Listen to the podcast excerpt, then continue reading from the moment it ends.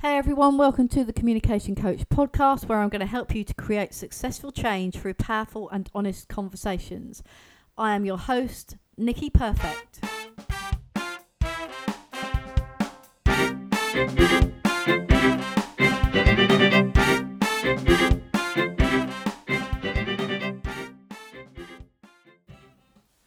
Hey everybody, and welcome to episode 47 of the Communication Coach.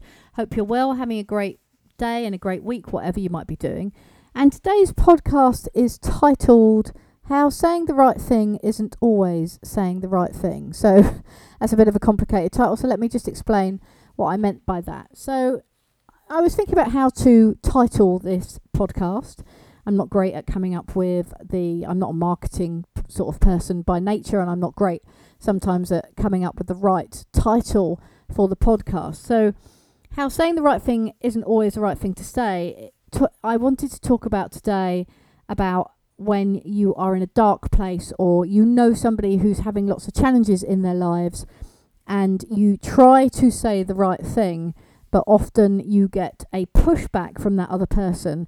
And I was just going to explain why you might get that pushback, what happens emotionally, what happens to the brain and to the body, and how we can become aware of this ourselves so that sometimes we don't try and say the right thing and then get rebuked and and feel a bit hurt because we we, we were just offering support and understanding. I'm going to give you a personal example and I'm going to give you an example from my days as a negotiator. So, my personal example is on Sunday, the Sunday just gone. It's the 13th of February today, 2019. But on the, this Sunday just gone, I had a very dark day. It was a day when I couldn't shift a very heavy mood. Quite a lot of things had happened this week that have been particularly challenging. And I honestly was struggling, struggling to find a way through. Now, I don't know if any of you out there can relate to this, but what generally happens in my mind um, and even though I know it's happening, there are days when I can't shake it, and, and Sunday was one of those days. So, generally, what happens when I have lots of challenges is I get this little voice inside my head that starts to question my ability, starts to question whether I am good enough at what I'm doing, or actually, can I do it, or are you just making a fool of yourself, Nick? It says all those negative things. It, it's like the demons that chip away at your self confidence sometimes. Hopefully, some of you can relate to this. It, it's the voice that questions you. It's not the voice that pats you on the back and says, Well done, you've done a great job today. Well, hey, it's that one that really brings you down, that, that starts to interfere with how you're feeling, starts to interfere with how you see yourself. And doesn't allow you the opportunity to see wider than the situation you're in. So often, when we become in a challenging situation or we, we become all encompassed in it, and by that I mean we internalize a lot of our thoughts, which then creates our feelings, which then will reflect in how we behave and how we communicate with others. So, my communication and my behavior on Sunday was not great um, I'd have probably been better off locked in a room uh, just to sort my way through things. But obviously, you can't do that when you when you live with a family. And now it wasn't because I, I wanted to be rude to anybody, especially not the people I love and care about. And also, I always, always find this fascinating that you know when we are in those dark places, or we are struggling with something, or we are using words and behavior to communicate a frustration or an anger or or whatever might be going on for us. It's the people that we love and cherish the most are the people that we generally use that behavior on. Now, I'm not saying any of that's right at all. I, I'm just reflecting on how it certainly is in my life. Hopefully, some of you can relate to that. Otherwise, I'm going to have that challenge of it just being me. and when I've shared this before, I've had, you know, nods, and, and I think most of us can appreciate, if not understand, where I might be coming from on that. You know, so we take our frustrations out on other people, rightly or wrongly, and generally those people that we love the most. So I know that I am very emotionally driven. I know that I can over catastrophize something. So if I have a few challenges, I my mind will build that up. And now most of the time, I can grab hold of those thoughts and I can move forward with them and sometimes even enjoy the challenge. But there are just times when I it just all becomes a little bit much, you know, when you want to bury your head in the sand, when you just want to pull that duvet cover over you and just go, Do you know what? I don't want to get up today. I don't want to have to face this. I don't want to have to think about it. I don't want to have to deal with it. And often that's driven by the fear of the unknown because you're out of your comfort zone. But we also know the only way for us to grow as human beings is to be out of our comfort zone, to push ourselves, to challenge ourselves. And then through those new experiences, we can learn and we can grow as a person and develop.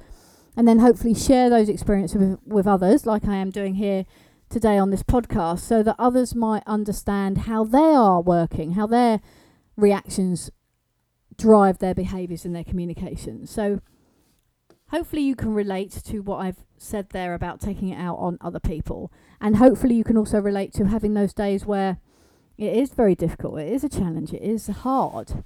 Because we are all, all all humans driven by emotion. We all have emotions. And it's just about learning to funnel those emotions and learning what makes you tick and what doesn't. So when I'm feeling the way that I'm feeling, and somebody says to me a phrase like, so here in the UK we have great phrases to try and lift people's spirits. You know, we say, um, "Oh, it'll all be brighter tomorrow," or "Oh, there's somebody a lot worse off than you," or um, "You'll get through it, you'll get over it," or "They don't deserve you anyway, so just move on." And we say sentences to help other people. And yet, most of the time, what happens is because we've taken them away from their agenda, from their thought processes, we'll get a pushback and we'll get an angry reaction from that. So, in this example, when my partner was saying to me, Oh, it'll be okay, see it's a challenge, I'm like, I just want to scream, What? What are you saying to me? I don't want to hear that. I'm not ready to hear that.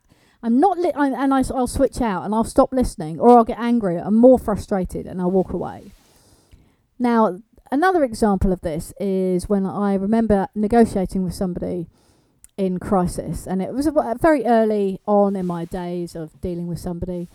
Um, I was quite an an inexperienced negotiator, still learning, and I am still learning now. Even like eleven years on, I constantly learn about people and, and how to communicate with them and what what works and what doesn't work. And and I I always want to be like that. I always want to be growing. But so it was it, back when I was a younger negotiator, about 10, 11 years ago, and I remember talking to this person in crisis who wanted to take their own life and was ready to end because they couldn't see any other way. They couldn't see any other way of taking away the pain. Now, there's been a lot of research done on why people take their own life, and a lot of those survivors have said they didn't actually want to die, they just wanted the pain to go away, and that they couldn't see any other way out of their situation.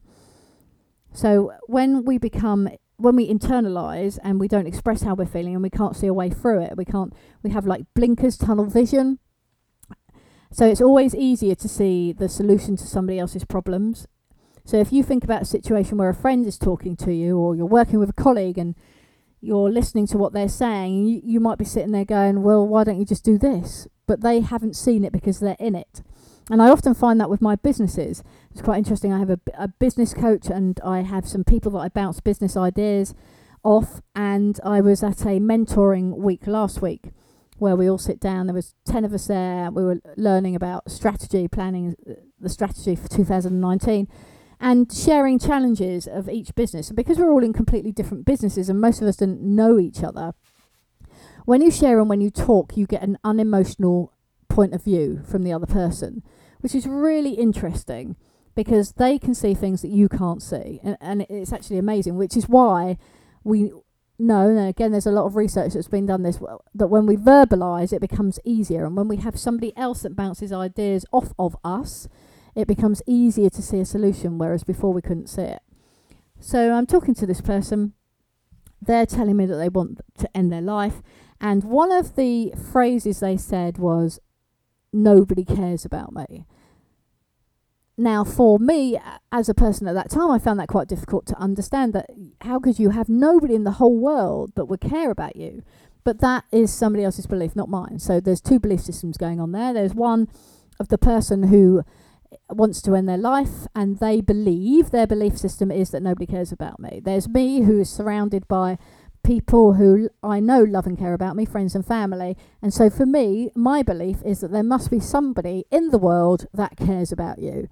So before engaging brain into mouth and thinking about that more clearly, and it's not something I would ever say now, um, I said, I care about you.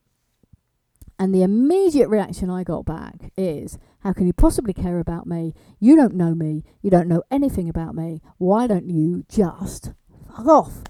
Um, a very emotional response. And reflecting back and looking back and all the things I've learned over the years, I can appreciate now why that person said what they said. So if I take my example on Sunday where I was very flat and very low and really struggling to see a way out of that, having those comments didn't help me because I was in my own world. Now, later on, I can reflect on that and go, actually, I get that. Yes, you know, there are a lot of people worse off than me.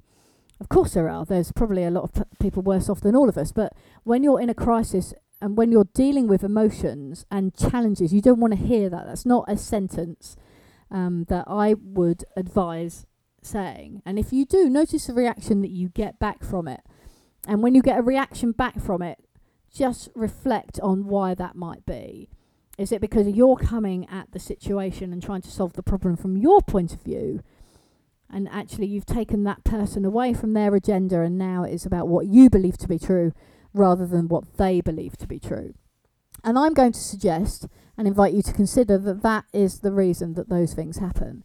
I remember sitting on a train listening to a daughter, and um, I'm assuming her father, or certainly an older gentleman, and they were talking about going down to London for an audition.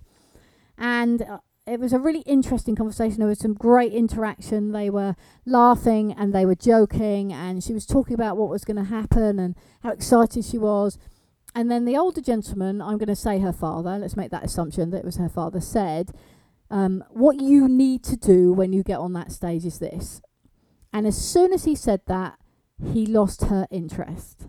And the reason he lost her interest is because he took her away from her agenda and made it about his belief. So his belief and value system was that this is how she should do the audition. And hers was completely different and she was in her own world and she was talking about something that was very important to her and then she was taken away from that agenda. Um, now I I know that I do this. I'm beginning to re- I recognise it more and keep beginning to recognise it more and more in my life, especially when I'm talking to Meg, who's 12, and I see that I t- something will pop into my head and I'll say it and I'll look at her reaction, and in a millisecond I've lost her. So there's her talking about something that's really important to her. I'm half listening. if the truth be known, I'm half listening, and then something pops into my head like, uh, "Have you put the chickens away?" And I'll say that, and it will totally disrupt the conversation. And it will be about my agenda, what's going on in my head, rather than hers. So when you are offering support and empathy to somebody, and you say that a phrase, like a stock phrase, a, a, a phrase that kind of and I don't mean this in a nasty way, but doesn't really mean anything. So, like, there's somebody worse off than you, or it'll be better tomorrow, or the sun always comes up the next day, whatever those sayings are for you, just be mindful about how you might get a reaction from that and what's going on for the other person and how that might reflect in their then communication and behavior with you. And a different way of being able to empathize is, is just to listen and, and just to reflect back.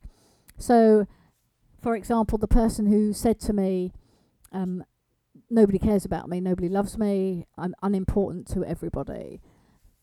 Now I would reflect back something along the lines of, you sound very lonely. So I haven't taken that conversation onto my agenda.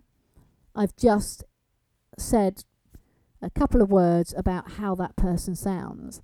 And actually, when you reflect language like that and are able to tap into somebody's emotions and and work out what it might be that they're feeling, you get a much better response, and the other person feels that they've been listened to and that they are being understood a lot greater than they would have been if you had said a stock phrase which means nothing to them.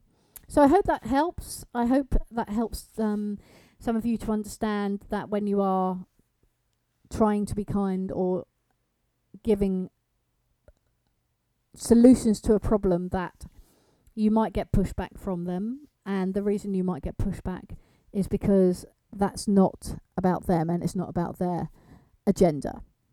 Okay, I look forward to speaking to you next week. I hope you have a good one and I'll catch up with you soon. Hey everybody, Nicky again. Hope you enjoyed today's podcast and thank you for joining me. You can find me on social media at Nicky Comms Coach at Twitter and the Communication Coach on Facebook and thecommunicationcoach.co.uk. Please like, share, and review, and I look forward to speaking to you soon.